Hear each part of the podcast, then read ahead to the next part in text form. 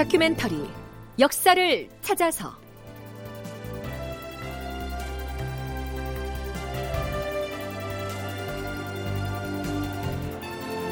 제 711편 사림의 세상 역사 바로 세우기의 서막. 극본 이상락 연출 김태성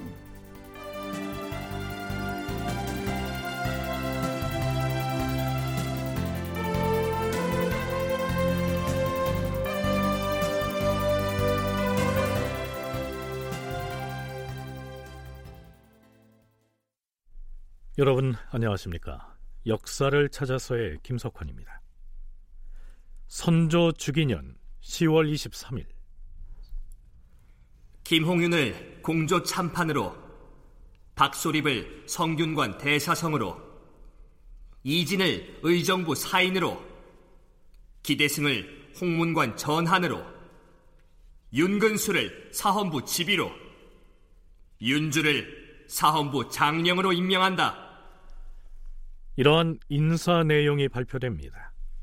여기에서 눈여겨볼 사람은 홍문관 전한에 임명된 기대승이죠. 기대승은 어떤 인물일까요? 서강대 계승범 교수와 서울대 김경래 강사의 얘기를 차례로 들어보시겠습니다. 스승이 이현적입니다. 그러니까 뭐 솔직히 이현적을 거쳐서 퇴계 이황이 나오는 거거든요. 어떻게 보면 도통으로 보면 그리고 퇴계 이황하고 뭐 대등하게 흔히 얘기하는 뭐 사단 칠정론 그거 가지고 논쟁도 한 10년 이상 했고요. 그런 걸 놓고 보고 그러니까 철학적 학식이 당시에 한 손가락 꼽을 때 거기에 포함될 정도로 쟁쟁한 인물이었기 때문에 이 사람이 발언을 할 때 그것이 갖는 그 무게감 특히 이 사람은 초야에만 붙인 사람도 아니고 중앙정부에서 벼슬을 하던 사람들이란 말이죠. 상당히 묵직한 인물이라고 할 수가 있죠. 그리고 이제 을사사를 넘어서 당연히 이게 역사의 흐름이 그렇고 인간사가 그래요. 어, 을사사만 하나 복권식이고 끝나나? 아니죠. 살림의 대선배가 있는데 김효사까지 올라가는 거죠. 그리고 당시만 해도 김효사와의 가해자가 아직, 살아있을 때거든요. 기대승은 바로 척신 정권을 축출했던 그 핵심 인물 중에 한 명입니다. 율곡이 남긴 경련일기라는 이제 올해 20년 넘게 정리한 그 일기가 있는데 율곡이 이제 이때 얘기를 합니다. 기대승은 당시 개혁 세력의 리더이자 핵심 인물이었다라고 얘기하고 이황도 이제 이 기대승을 사단 칠정 논쟁이라는 그 논쟁도 벌이지만 선조에게 추천을 합니다. 그러니까 선조가 아 당신도 훌륭하지만 당신의 후예라든가 이럴까 이런 사람 중에 누가 괜찮냐 물어봤을 때 이황이 기대승을 추천합니다. 그래서 이왕한테 낙점됐다는 것은 당시 살인 사회에서 아주 엄청난 그 사건이죠. 일종. 예. 아, 저 사람 진짜 대단하구나. 퇴계 이황과 기대승 사이에 벌어졌다고 하는 이른바 사단 칠정 논쟁은 아주 유명합니다. 한국학중앙연구원에서 발간한 민족문화 대백과 사전에서 풀이한 그 내용의 일부를 간추려 소개하면 이렇습니다.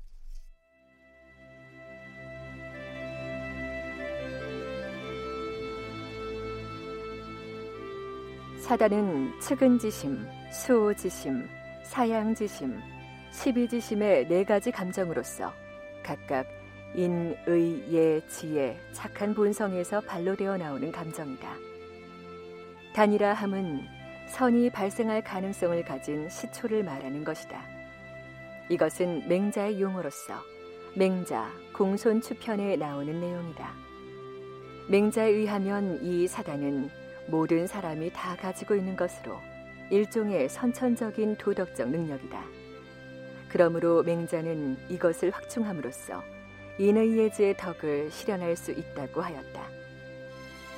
예를 들면 측은지심의 경우 어린아이가 우물에 빠지려고 할 때 누구나 아무 조건 없이 그 아이를 끌어안고 구하려는 마음이 순수하게 발로되는 것을 볼 수 있다.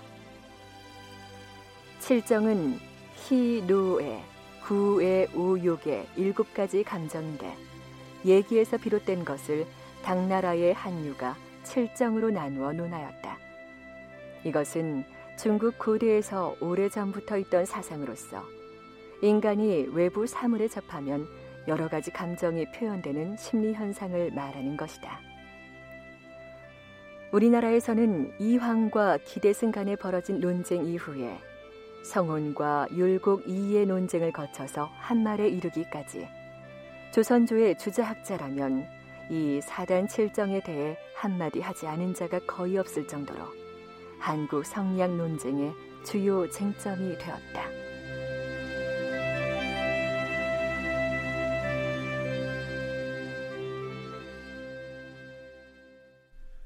자, 글쎄요. 이야기가 썩 쉽지 않지요.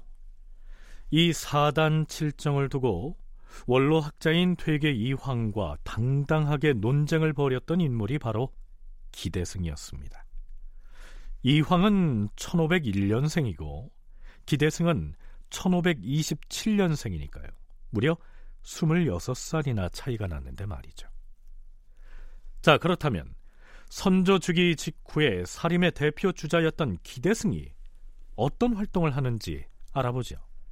선조 주기년 10월 23일에 아침 경연 자리에서 기대승이 작심을 하고서 이런 발언을 합니다. 주상 전하, 조광조는 참으로 착한 사람이었사옵니다. 사림에서 큰 기대가 있었고 당시에 임금께서도 성심으로 밀어주었사옵니다. 그런데 소인배의 무리들이 조광조가 인심을 수합하여 불괴를 도모한다라고 모함을 하였사옵니다. 그때 남곤과 심정 등이 죄를 꾸며서 조광조를 비롯한 사림을 죽이기도 하였고 혹은 쫓아내어서 멀리 유배 보내기도 하였사옵니다. 그 후 20여 년 사이에 유배지에서 일생을 마친 사람도 매우 많았사옵니다. 명종 대왕 초기에는 소인배들이 화를 조성하여 선비들을 경박한 무리들이라고 하면서 김연년의 일을 빌미로 논죄하였고 드디어는 반역의 죄를 덮어 씌웠사옵니다. 지금 그들 중에서 일부가 복직되어 싸우나 아직은 인심이 기뻐하거나 복종하지 않고 있사옵니다. 전하, 이 연적은 매우 어진 사람이었는데 죄를 입고 멀리 강계로 귀양 갔다가 죽었사옵니다. 송인수 역시 경박하다는 이름을 얻어 마침내는 큰 죄를 받았고 노수신, 유희춘, 정황 역시 경박하다는 죄를 받았는데 경박하다고 하는 것은 다른 죄를 덮어 씌울 수가 없을 때 쓰는 말이옵니다. 윤원형과 이기가 국권을 잡았을 때는 역신을 비호하고 사륙을 자행했사옵니다. 김연년에는 남곤과 심정이 중종대왕을 기망하여 엄폐함이 극도에 달하였는데 을사년 이후에는 그것의 시비를 말하는 사람이 한 사람도 없었사옵고 자, 이날의 경연에서 기대승이 했다는 그 발언은 매우 이례적이게도 선조실록에 아주 길게 기술되어 있습니다. 그런데 우리가 여기에서 주목할 대목은 기대승이 명종 때를 훌쩍 뛰어넘어서 멀리 중종 시기에 일어났던 기묘사화까지를 문제 삼고 있다는 점입니다. 계속 이때까지만 하더라도 조광조는 반역자. 근데 이제 정권이 세상이 바뀌고 정권이 바뀌고 나서는 이거를 바로 잡는 그런 작업을 이때 처음 하는 것이죠. 처음 하는 것이고 그래서 죄인이 아니라 오히려 훈장을 받아야 될 사람으로 완전히 이제 입장이 바뀌고 반대로 그 조광조를 죄주었던 남고는 오히려 죄인이 되는 이런 그 당대 표현으로는 시비를 바로 잡는 이런 작업들이 이때 처음 일어나는 것이고 이거는 결국 이때 명종대 말 선조대 초반에 전국을 주도하고자 했던 그리고 아까 일양 윤원영을 쫓아냈던 세력들이 조광조의 후예를 자처합니다. 자기들은 조광조를 계승한 존재들이고 조광조가 조선에서 구현하고자 했던 바를 다시 구현하려고 하는 사람들이다. 그런 사람들 입장에서는 이것부터 바로 잡아야 된다고 생각을 했겠죠. 단지 바로 앞에 명종 때에 일어난 국정농단 사태뿐만 아니라 멀리 기묘사화까지 거슬러 올라가서 잘못된 역사를 바로 잡아야 한다고 역설하고 나선 것이죠.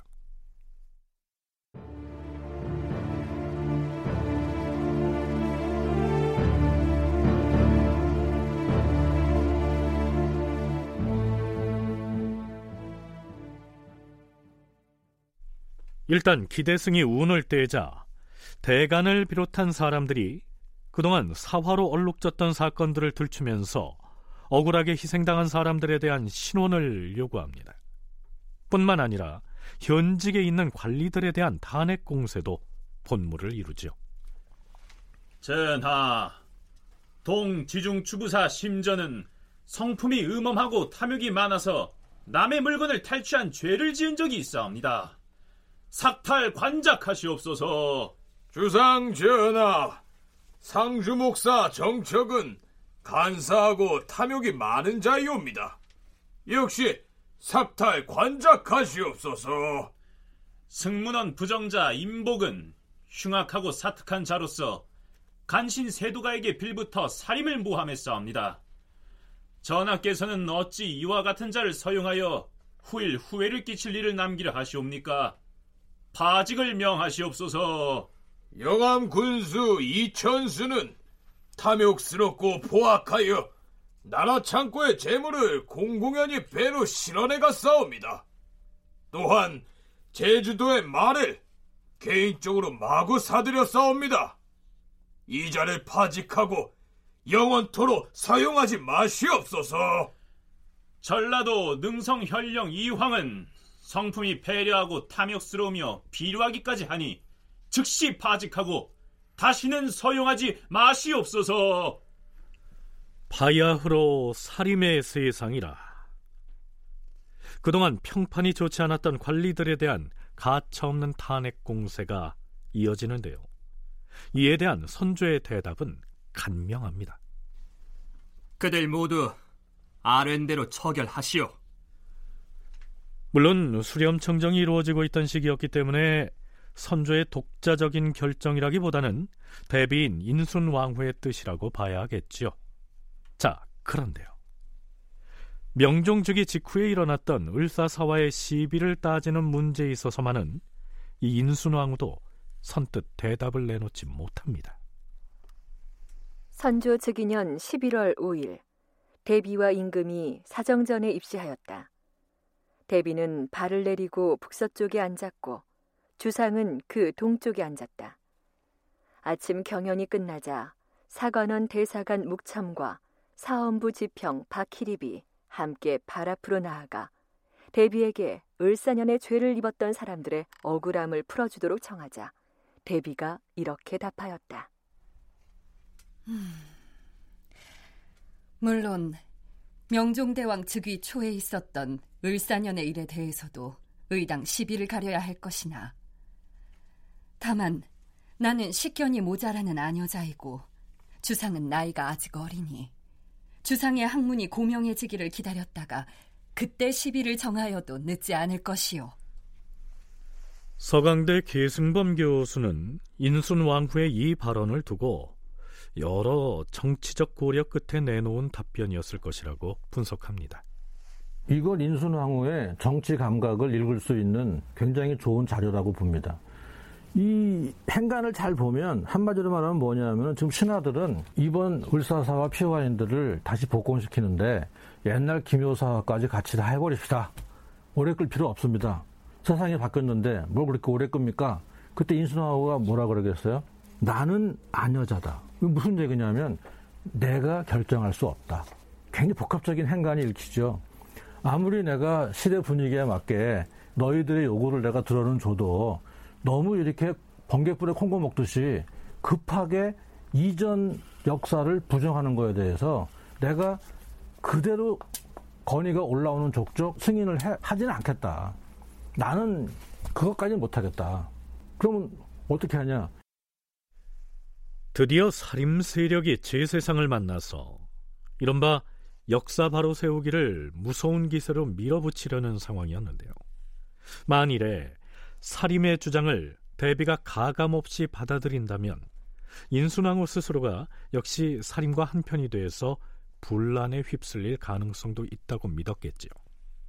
그래서 매우 노련하게 그 일에 대한 시비는 나중에 임금이 처리하게 하라 이렇게 미룬 겁니다.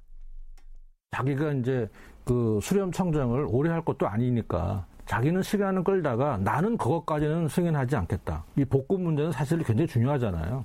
그러니까 뭐 너희들이 뭐 살인을 등용하고 뭐 그런 건 다 좋은데 그 과거의 선왕들이 해놓은 어떤 정치적 판단에 대해서 결정에 대해서 완전히 뒤집어 엎는 그 판단을 나한테는 요구하지 말아라. 난 안 여자야. 그렇잖아요. 그리고 국왕이 좀 있으면 장성할 거야. 그때 물어봐. 솔직히 문정왕후의 그 어마어마한 시어머니 밑에서 또 왕비의 몸으로 또 정쟁이 심했던 명정 때한 왕비로서 그거 다 지켜봤겠죠. 그러니까 대비의 입장이 되었을 때 내가 볼 땐 정치적 감각은 있었, 있었 던 것 같아요. 가장 적절한 베스트 워딩을 한 것 같아요. 실제로 실록을 찬술한 사관들도 인순 왕후에 대해서는 매우 선하고 지혜로운 인물로 묘사하고 있습니다.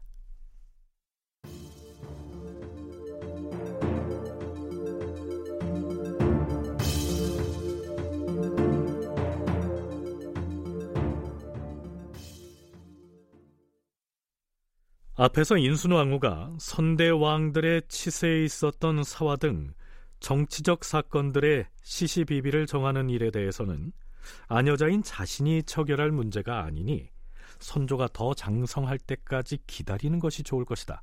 이렇게 미루었는데요. 하지만 언제까지나 기다리고만 있을 살림이 아니었습니다. 서강대 계승범 교수의 얘기 들어보시죠. 첫 단계는 어떤 사건에 연루되어서 피해 본 사람들이 당연히 있는데 그 사람들은 억울하게 착한 사람들인데 억울하게 피해를 입었다. 그걸 인정해라. 이걸 요구합니다. 우리가 보통 운동할 때. 근데 그래갖고 그게 관철이 됐어요? 그러면 거기서 끝나는 게 아니고 억울하게 이렇게 죽은 사람이 있네? 그럼 가해자가 누구야? 그 다음 2단계 그 타겟은 가해자한테 옮아갈 수밖에 없죠. 그러니까 이 당, 선조가 주기현 초기에 탄핵이 엄청나게 많이 나오는데 잘 보면 계속해서 그 을사사화에 연루되어 있던 사람들 그리고 소윤의 앞잡이 노릇을 했던 사람들 그리고 문정왕후와 함께 같이 뭐 일을 많이 도모했던 사람들. 이런 사람들 중에 아직 살아있네. 어, 그러면 바로 탄핵하기 시작하는 겁니다. 을사사화의 가해자 중에서 아직까지 생존해 있던 사람으로서 사림의 집중적인 탄핵을 받은 사람은 김명윤이었죠.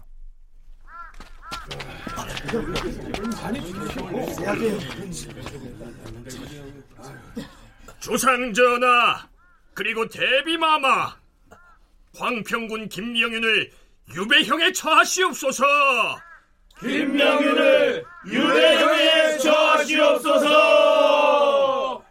김명윤은 본디 음험하고 간사하며 젊어서부터 매우 비루한 사람이었사옵니다.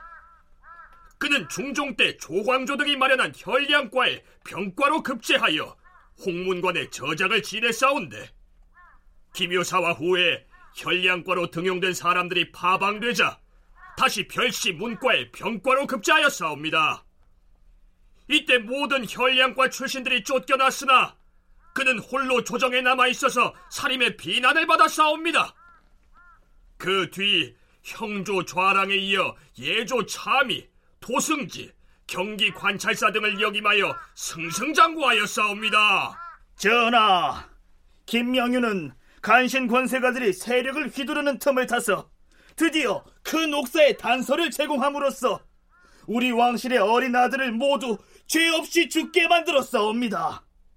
동성군이 죄가 없다는 사실은 온 나라 백성들이 모두 알고서 원통이 할 뿐만이 아니라 당시 갓 즉위하신 명종대왕께서도 그 억울함을 아시고 애통해 하는 조서를 내리기까지 하였사옵니다. 김명윤은 의사사와의 단서를 제공하여 숱한 사람을 희생하게 만든 죄인으로서 자, 지금 대간이 탄핵 공세를 펼치고 있는 이 김명윤이라는 사람이 대체 무슨 잘못을 했다는 것인지 얼른 감이 잡히지 않을 텐데요. 여기에서 잠깐 시간을 30년쯤 거슬러 올라가서요. 명종이 막 즉위했던 서기 1545년 을사년 9월 초 하룻날로 돌아가 보겠습니다. 이때는 을사사화가 발발해서 유님, 유관, 유인숙 등이 처형된 직후입니다.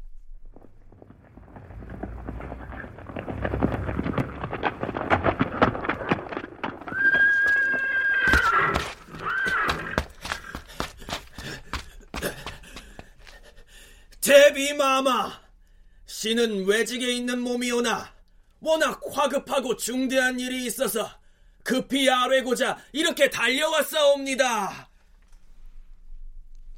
이 사람이 누구냐 하면요. 당시에 경기 관찰사로 있던 김명윤입니다. 물론 여기에서 대비라고 칭한 사람은 어린 문종을 대신해서 섭정을 하고 있던 문정왕후였죠. 경기 관찰사가 무슨 연유로 이토록 화급하게 달려왔는가? 이것은 매우 중요하고도 비밀스런 일이므로 신이 사건의 전말을 문서로 작성해 왔사옵니다. 음, 참으로 충직한 관리로다. 경이 비록 외관으로 있으나 보고 들은 일을 이처럼 바로 달려와서 아르니 얼마나 가상한가. 더구나 이 일은 예산 일이 아니라 종묘 사직에 관계된 일이라 하니 경은 충신 중에 충신이라 할 것이다. 나는 경을 매우 가상히 여긴다. 비밀스런 일이라 하니 원상과 병방승지와 사관은 방 안으로 들어가서 다른 사람들을 물리고 이 서계를 은밀히 보고 나서 나에게 다시 고하도록 하라. 그렇다면 이 김명윤이 봉암 서찰로 은밀히 전했다고 하는 그 문서에는 무슨 내용이 담겨 있었을까요? 그 내용은 이랬습니다. 주상 전하, 조정에서 종묘 사직의 대계를 위하여 이미 유님, 유관, 유인숙 등 세 사람을 반역죄로 처형하였으니 이는 국가적으로 매우 다행한 일이옵니다. 그러나 유님이 저지른 흉측한 모의는 틀림없이 공모한 사람이 있을 것이며 그런 소문이 퍼진 지가 또한 오래됐는데도 지금까지 조정에서는 공모한 그 사람을 처치했다는 말을 듣지 못하겠으니 신은 무슨 까닭인지 모르겠사옵니다. 네, 이미 유님, 유관, 유인숙 등 세 사람은 문정 왕후와 윤헌영 등의 계략에 의해서 반역죄를 뒤집어 쓰고 처형됐죠. 그런데 경기 관찰사 김명윤은 유님 등이 반역을 꾀했을 때에는 반드시 또 다른 공모자가 있을 것인데 왜 그 공모자를 색출하지 않고 있느냐 이렇게 묻고 있는 것입니다. 그렇다면 그 공모자는 누구라는 것일까요? 계림군 이유는 유님의 삼촌 조카로서 유님이 그에게 의지하여 흉측한 모의를 하였으니 계림군 본인도 반드시 그 실정을 알았을 것이옵니다. 이미 그 실정을 알고서도 그 즉시 고변하지 않았으니 이것은 용서할 수 없는 죄이옵니다. 당연히 죄를 물어서 처치했어야 마땅할 터인데 초정에서는 아직까지 아무런 조처가 없으니 어찌 된 일이옵니까? 신의 생각으로는 그 죄상이 이미 명백히 드러났으니 계림군 이유가 아무리 빠져나갈 계책을 생각해도 그럴 수 없을 것이옵니다. 만약에 계림군이 모반을 일으킨 뒤에야 처치하려 한다면 전하의 심려를 다시 번거롭게 할 것이니 삼가 바라건대 여러 대신들과 의논하여 빨리 처결하시옵소서. 그러니까 이미 반역죄로 처형당한 유님 등이 애당초 명종을 몰아내고 왕실의 자제인 계림군 이유를 임금으로 세우려고 공모를 했었다. 그러니까 빨리 이 계림군 이유도 잡아들여서 죄를 물으라 이런 얘기죠. 결국 계림군은 김명윤의 이 고변 때문에 잡혀와서 처형됩니다. 이 고변으로 김명윤은 공신에 책봉되고 이후 윤원형, 이량 등 권신들과 결탁해서 출세 가도를 달렸던 그런 인물입니다. 서울대 김경래 강사의 얘기입니다. 김명윤도 흥미로운 인물인데 중종대 현량가로 선발되었음에도 불구하고 조항조를 비롯한 김여사님이 추진한 대표적 정책인 현량가를 통해서 등용됐음에도 불구하고 오히려 을사사화 때 또 척신에 가담하는 어떻게 보면 변절이라고 할 수 있는 요즘 표현으로 따르면 그런 인물인데 어쨌든 일사사화에 관여됐던 인물이고 그 인물을 이제 또 청산하는 것이죠. 그러니까 사실 김명윤은 을사사화만이 아니라 조광조와 김효사림에 대한 평가도 연결된다는 점에서 또 이중적인 의미가 있는 조치가 될 수도 있을 것 같습니다. 사림이 김명윤을 변절자로 치부하는 것은 김명윤이 혈량과를 통해서 벼슬을 시작했다는 점 때문입니다. 혈량과는 중종 때 과거 시험을 거치지 않고 학문과 덕행이 뛰어난 인재를 천거에 의해서 선발했던 제도를 일컫습니다. 바로 그 혈량과를 조광조가 건의해서 만들었는데요. 조광조가 누구죠? 사림의 절대적인 추앙을 받고 있는 인물이죠. 그러니까 이 김명윤은 조광조에 의해서 발탁된 사람이었는데 결국은 나중에 사림에게 화를 입힌 장본인이 돼버린 겁니다. 김명윤은 좀 특히 같은 소윤의 앞잡이라고 해도 사림의 욕을 더 먹은 이유가 이 사람이 사실은 옛날 사림이었어요. 특히 조광조가 뽑은 혈량과에 꼽힌 사람이에요. 근데 다른 사람들은 그게 파방됐지 않습니까? 파방되고 다 우울하게 그냥 가만히 있는데 얘는 파방된 다음에도 집안이 빵빵해서 음직으로 다시 또 벼슬에 들어가고 그리고 뭐 소윤이 대운을 척결할 땐 또 소윤 쪽에 붙고 그 사론에 보면 이 사람은 시의에 밝아서 정말 잘 줄을 잘 선다 이런 또 평이 있어요. 그러니까 잘 모르고 쟤는 본래 훈척이야. 그러면 그냥 대충 공격하다가 마는데 얜 옛날에 내 친구였는데 자식이 한 나쁜 짓만 골라 했네. 친구가 친구를 죽여? 이거는 더 괘씸하죠. 한때 동지였던 사림의 등에다가 칼을 꽂았다는 인식 때문에 선조 즉위 초에 본보기로 탄핵을 당하게 된 것이다. 계승범 교수의 분석이 그러합니다.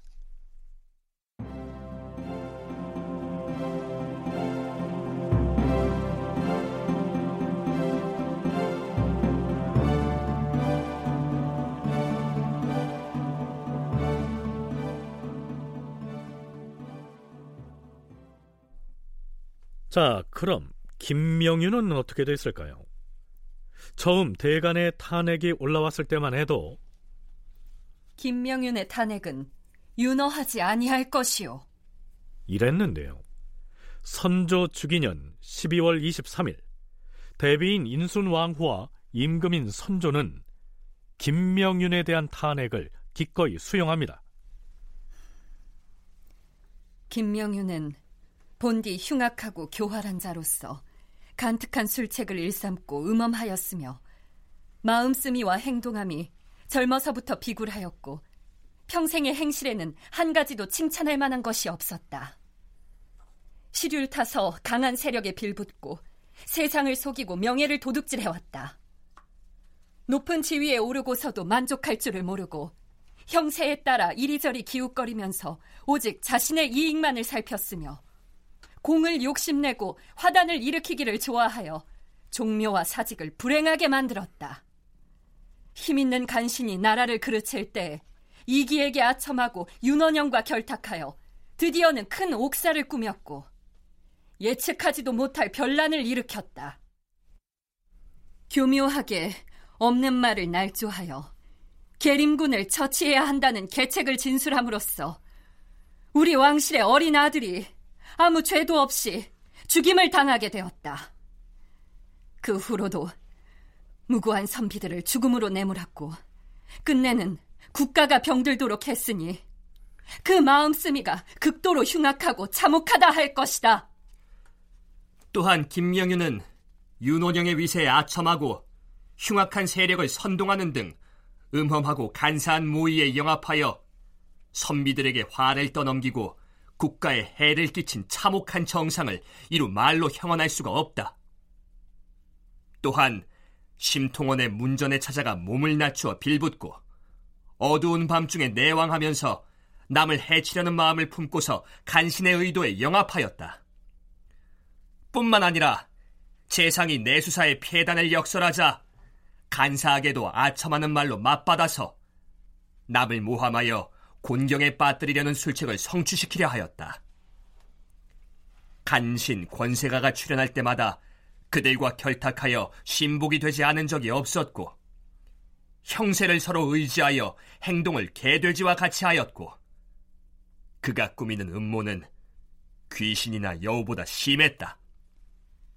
음흉하고 간사한 꾀는 늙어갈수록 더욱 심해져서 경연 석상의 입시에서는 온갖 간원으로서 선비들을 헐뜯었으며 깨끗한 사람들을 시기하고 미워하면서 비밀리에 그들을 일망타진하려는 계책을 세웠으니 예로부터 소인배로서 악을 행한 자가 한둘이 아니었지만 이렇게 심한 자는 존재한 적이 없었다.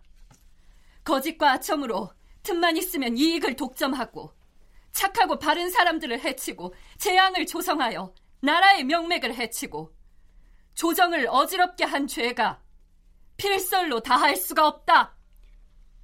김명인의 죄를 사실대로 정하자면 비록 왕실의 어린 아들인 봉성군을 죽음으로 내몬 일이 아니더라도 마땅히 죽여야 할 것이다. 만일 그를 죽이지 아니하고 단지 그 직만을 파한다면 그는 편안하게 녹을 받으면서 유복한 삶을 누릴 것이 아닌가. 그리 되면 후일의 화가 이루 말할 수 없을 것이다. 그럼에도 불구하고 과인은 김명인의 관직만을 삭탈할 것이다. 이조에서는 그리 처결하라.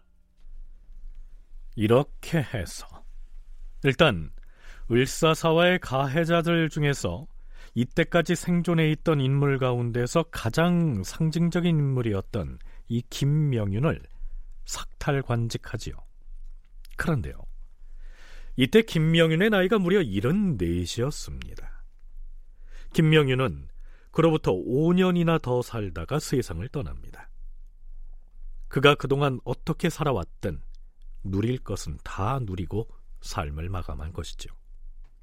아, 여기서 또 한 가지 을사사와 관련해서 의미 있는 조처 한 가지가 더 취해집니다. 전하, 영의정 이준경이 아뢰옵니다. 네, 영상은 말씀하세요. 예로부터 충청도는 충주와 청주를 아울러서 부르던 이름이옵니다. 알고 있습니다. 허나 지금은 그 이름이 청홍도로 바뀌지 않았습니까? 예, 전하. 지금으로부터 18년 전인 기윤년에 충주 사람 이홍윤이 변란을 일으켰다 하여 그 지역 사람들을 대거 처형하고 조정에서 충주를 유신현으로 강등시켜 싸웁니다. 그리고 청주와 홍주의 두 글자를 따서 청홍도로 부르게 된 것이옵니다. 충주는 물산이 많이 나고 지역이 매우 넓은데 현으로 강등되어서 단 한 사람의 관원만 파견하여 다스리고 있으므로 적체되는 일이 많사옵니다. 예로부터 지역의 명호를 강등시킨 고을을 20여 년이 지나도록 본래의 이름으로 복구하지 않은 때가 없었사옵니다. 지금 마침 예전의 잘못을 바로잡아 쇄신을 하는 때이오니 유신년의 명호를 충주로 회복시키시고 청홍시 충청도로 복구하도록 하시옵소서. 알겠습니다. 그리 하세요. 이렇게 해서 유신현은 다시 충주가 됐고요.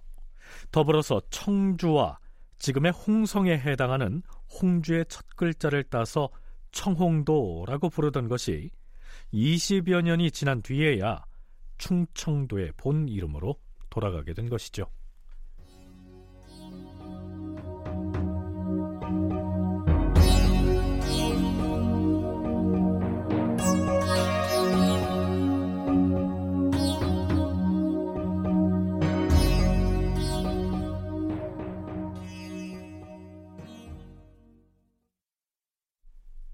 자, 이제 갓 임금으로 즉위한 선조의 공부 얘기를 해보겠습니다.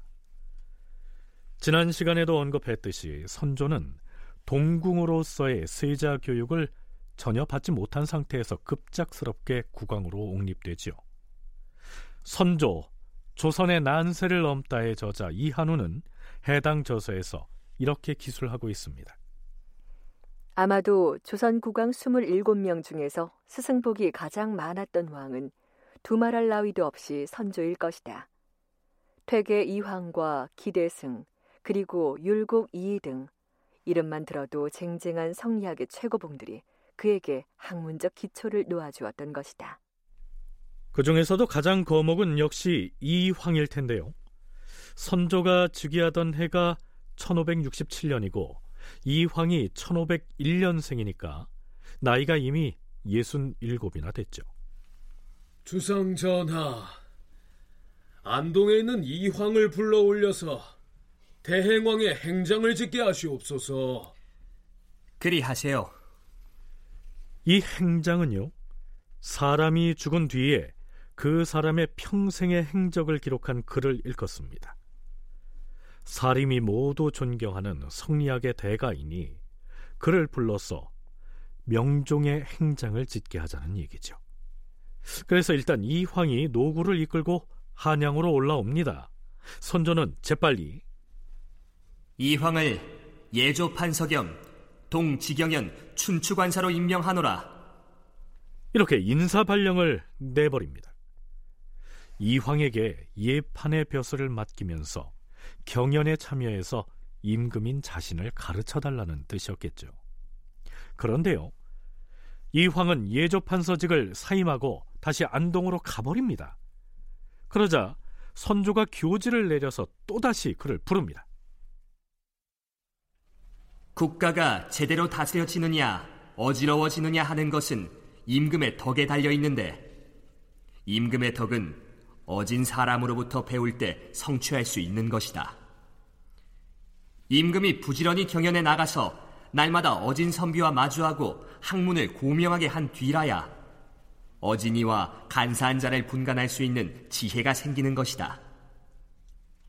그러니 경연에 모실 만한 자가 멀리 있으면 마땅히 가까이 오도록 해서 경연의 직임을 맡기는 것이 옳을 터이다. 지난번에 경이 고향으로 내려갈 때에는 마침 황망한 중이라 미처 붙잡지 못하였다. 새로운 정치를 하는 초기인 만큼 과인이 어찌 어진 재상을 모시지 않을 수 있겠는가? 경은 영마를 타고서 속히 올라오라.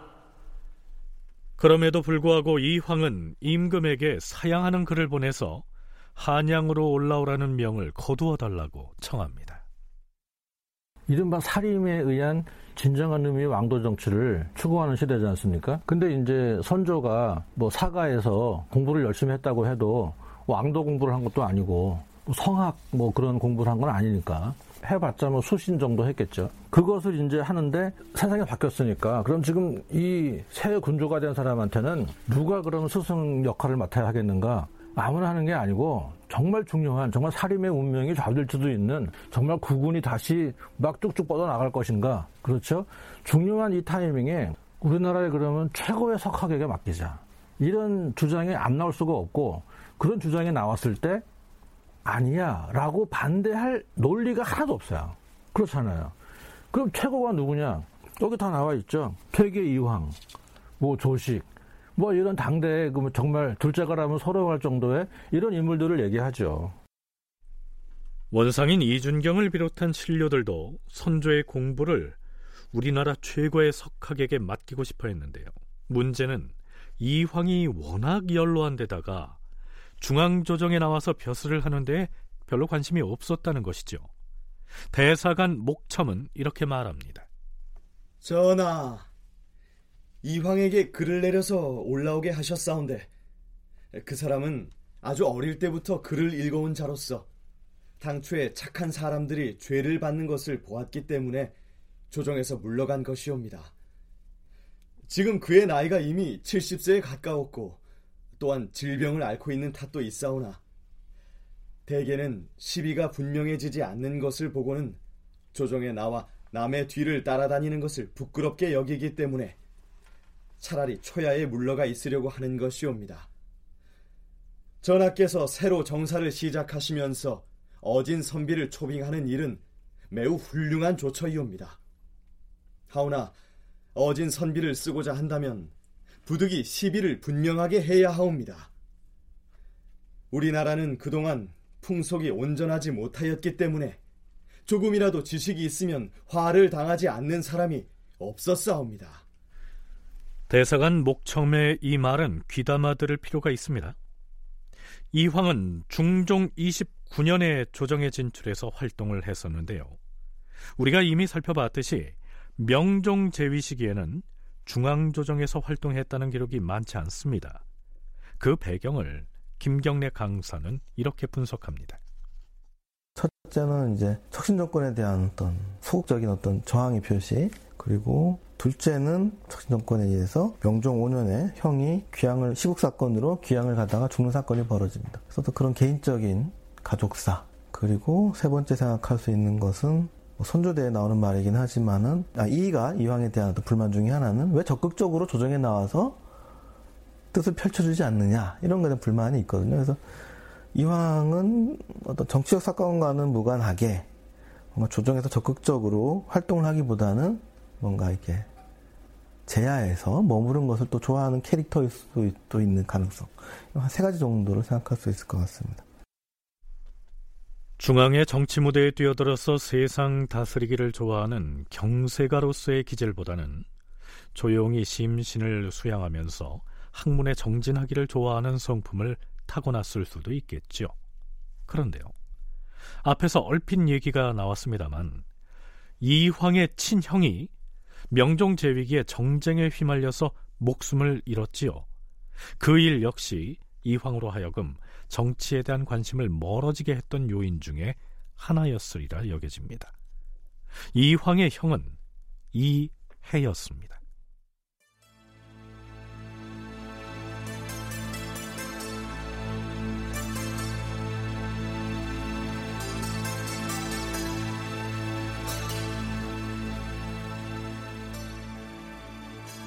인종이 즉위하였을 때 대사원으로 있던 이해는 당시 권신세도가였던 이길을 우의정에 발탁하려는 데에 반대하면서 오히려 그를 탄핵하였다.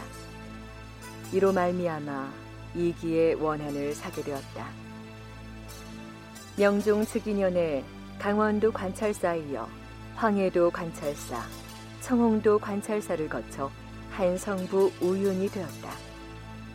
그러나 명종이 즉위하면서 소윤이 득세하였기 때문에 이기의 신복인 사간 이무강의 탄핵을 받아서 무고 사건에 연좌된 구수담의 일파로 몰리게 되었다. 그때 주위 사람들이 그에게 권세 가진 사람에게 거짓으로라도 굴복하는 채 하면 화를 모면할 수 있다고 권하였으나 그는 끝내 거절하였다. 마침 이웃에 살던 기말로도 그를 자신의 세력으로 끌어들이려 하였으나 이해는 끝까지 거절하였다. 그 여파로 그는 결국 함경도 갑산의 귀양을 가게 되었는데 가는 도중에 양주에서 병사하였다.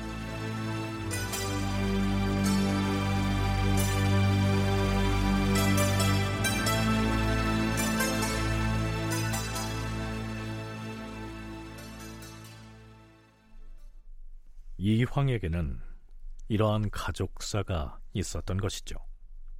그런데다가 이황은 을사사화를 겪으면서 유교의 핵심 사상인 수기 치인 중에서 세상을 다스리는 바로 그 치인의 환멸을 느꼈을 것이다. 계승범 교수의 분석이 그러합니다. 본래 그 유학자의 핵심이 수기 치인이잖아요. 그러니까 수기만 하고 끝날 수는 없어요, 사실은. 퇴계 선생도 수기하고 치인에 대해서 둘 다 겸행할 마음을 품었던 것 같아요. 그러니까 중종 때까지만 해도 홍문관 쪽에 주로 있고 학식이 있으니까 그렇게 했는데 결정적인 계기는 그 을사사화였던 것 같아요. 너무 정쟁이 이렇게 발생하니까 어, 나는 좀 아직 치인에 대해서 약간 좀 환멸을 느낀 것 같고 또 한 가지는 퇴계 이황의 성격 자체가 그냥 학자 타입이에요. 피투기는 권모술수가 난무하는 중앙 정치 무대 한복판에 뛰어들어가서 정치를 하는, 즉, 바꿔 말하면 퇴계는 어떤 그 정세가라기보다는 그냥 학자예요. 그게 체질에 맞아요. 그래서 핑계도 됐고 또 정세도 혼탁해지고 하니까 물러간 것이 아닌가.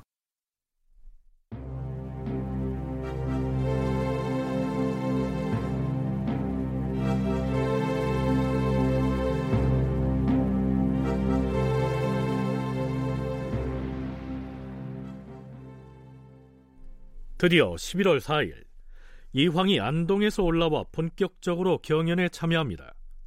선조에게 군주로서 갖추어야 할 덕목과 학문, 즉 제왕학을 가르치기 시작한 것이죠. 김경래 강사는 이황이 결국 더 이상 사양하지 못하고 상경해서 경연에 나서게 된 배경을 이렇게 분석합니다.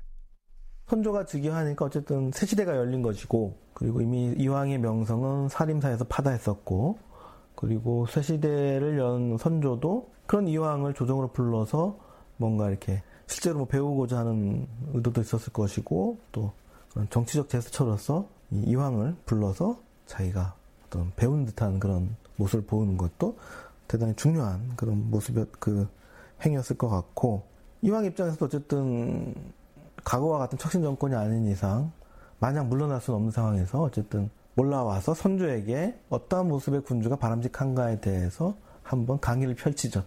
그러고는 이제 내려가는. 경연 첫날 이황은 선조에게 대학을 강의하는데요. 그러나 이황이 먼저 강조한 것은 소학이었습니다. 내용이 좀 딱딱합니다만 되도록 쉽게 풀어서 요약하면 대개는 이렇습니다. 전하, 대학의 제1장에서는 경물치지를 강조하옵니다. 경물치지란 사물의 이치를 끝까지 파고들어 알매 이르는 것을 말하는데 옛날 사람들은 먼저 소학을 읽어서 본바탕을 함양했사옵니다. 하운데 후세 사람들은 소학을 읽지 않기 때문에 학문의 근본이 없어서 이 경물치지의 공효를 알지 못하옵니다. 음, 소학은 단지 연수한 사람만이 읽어야 하는 것은 아니라는 말씀이로군요. 그렇사옵니다. 장성한 사람들도 읽어야 할 책이옵니다. 소학이 우리나라에 유포되고 나서도 아주 오랫동안 그 대의를 아는 사람이 없었사온데 김굉필이 학도들을 모아놓고 해석을 해서 그 이치를 밝힘으로써 그 책이 세상에 크게 유행하게 되었던 것이옵니다. 그리하여 중종 대왕 때인 김효년에 이르러서는 사람들이 모두 소학을 근본으로 여겼었는데 불행하게도 현인 군자들이 죄의 그물에 빠지게 되었기 때문에 지금 민간에서는 소학을 읽는 사람이 없게 되었사오니 이것은 교화가 받지 못해서 그렇게 된 것이옵니다. 전하께서는 지금 대학을 진강하고 계시지만 소황 역시 유념해서 읽으셔야 하옵니다. 네, 우리가 중종 14년에 일어났던 김효사화를 다룰 때 김굉필과 소학운동을 수차 언급했었지요. 이 김굉필은 소학의 실천에 앞장선 인물로 아예 그의 별명이 소학동자였습니다. 그런데요. 김굉필의 뒤를 이어서 소학의 실천과 보급운동에 앞장선 사람이 바로 김굉필의 지혜자 조광조였습니다. 조광조를 비롯한 당대의 사림들이 김효사화로 화를 입은 뒤로는 민간에서도 소학을 불온시해서 읽지 않는 풍토가 생겨났다 이런 얘기입니다. 그 이후로 소학은 유학을 가르치기 위해서 만든 단순한 수신서의 차원을 뛰어넘어서 정치적으로 매우 민감한 의미를 지니게 됐죠. 아닌 게 아니라 이황의 입에서 조광조가 등장합니다. 전하, 조광조는 매우 훌륭하고 어진 선비였사옵니다. 타고난 자질이 뛰어나게 아름다워서 동년배들 중에서도 단연 빼어났으며 그의 독실한 학문과 그것을 힘써 실천했던 면모는 비교할 사람을 찾기가 어렵사옵니다. 늦음하게 과거를 보았는데 급제하자마자 대신의 천고로 육품직에 올랐으며 과거에 급제한 뒤로는 당시의 어진 선비들이 모두 조광조를 영수로 받들었사옵니다. 얼마 있지 않아 중종께서 그를 발탁하여 재상의 지위에 올려놓으니 여론이 진실로 합당하다고 했사옵니다. 조광조도 스스로 어진 임금을 만나 유학의 도를 실천하고 인심을 맑게 해서 임금을 요순과 같이 만들고자 마음을 가졌었는데 불행하게도 소인배들의 참소와 이간질 때문에 마침내는 큰 죄를 받았사옵니다. 그 당시에 죄를 받은 사람이 한둘이 아니었으나 조광조는 온 나라 사람들의 공경과 추앙을 받았기 때문에 오히려 더욱 참혹한 죄를 받았사옵니다. 하오나 그 뒤로 중종과 인종께서도 그가 무죄임을 결국 인정했사옵니다. 그 당시 희생된 선비들이 모두들 소학을 읽고 좋아했기 때문에 소인배들이 어진 선비들을 해치려고 모함하면서 마땅히 이름 붙일 죄목이 없으면 저들은 소학의 무리들이다라고 했사옵니다. 전하께서는 먼저 그 일에 시비부터 가리시옵소서. 네, 간단하게 이야기하자면 소학의 실천을 중시했던 조광조 등이 어떻게 화를 당했는지에 대한 시시비비를 가리는 일부터 먼저 해야 할 것이다. 이런 얘기입니다. 이황은 김굉필과 김종직이 중종시기에 추중되었음을 상기한 다음 조광조 역시 추중을 하라. 즉, 그가 비록 사망했지만 이제라도 그 공을 인정해서 관위를 높여주어라. 이렇게 말하고 있습니다.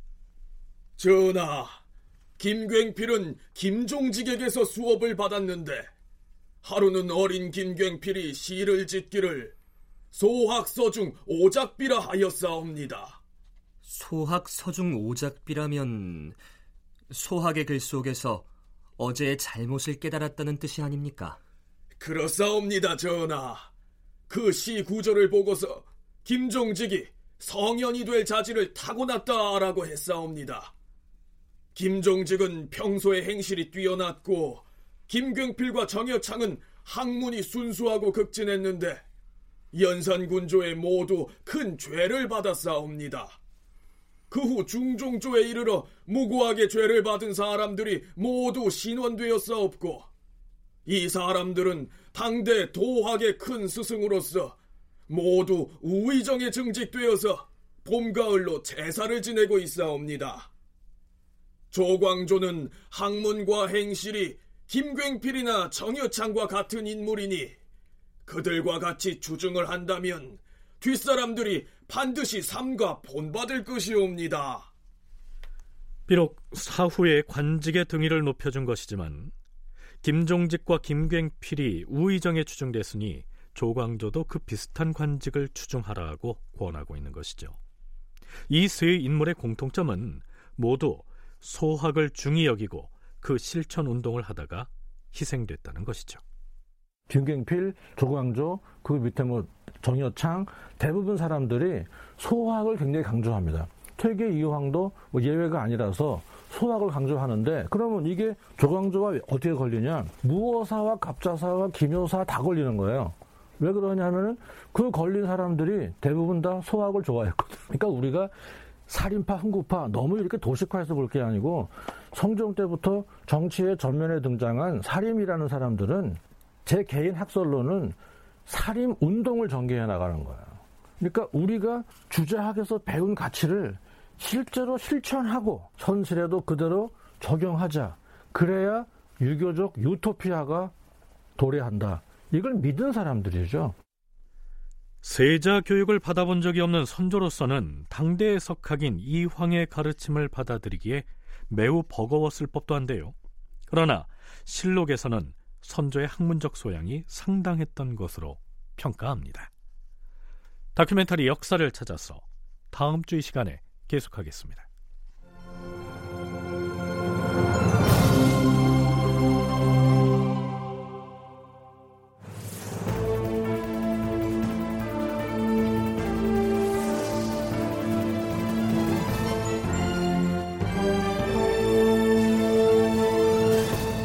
다큐멘터리 역사를 찾아서 제 711편 사림의 세상 역사 바로 세우기의 서막 이상락 극본 김태성 연출로 보내드렸습니다.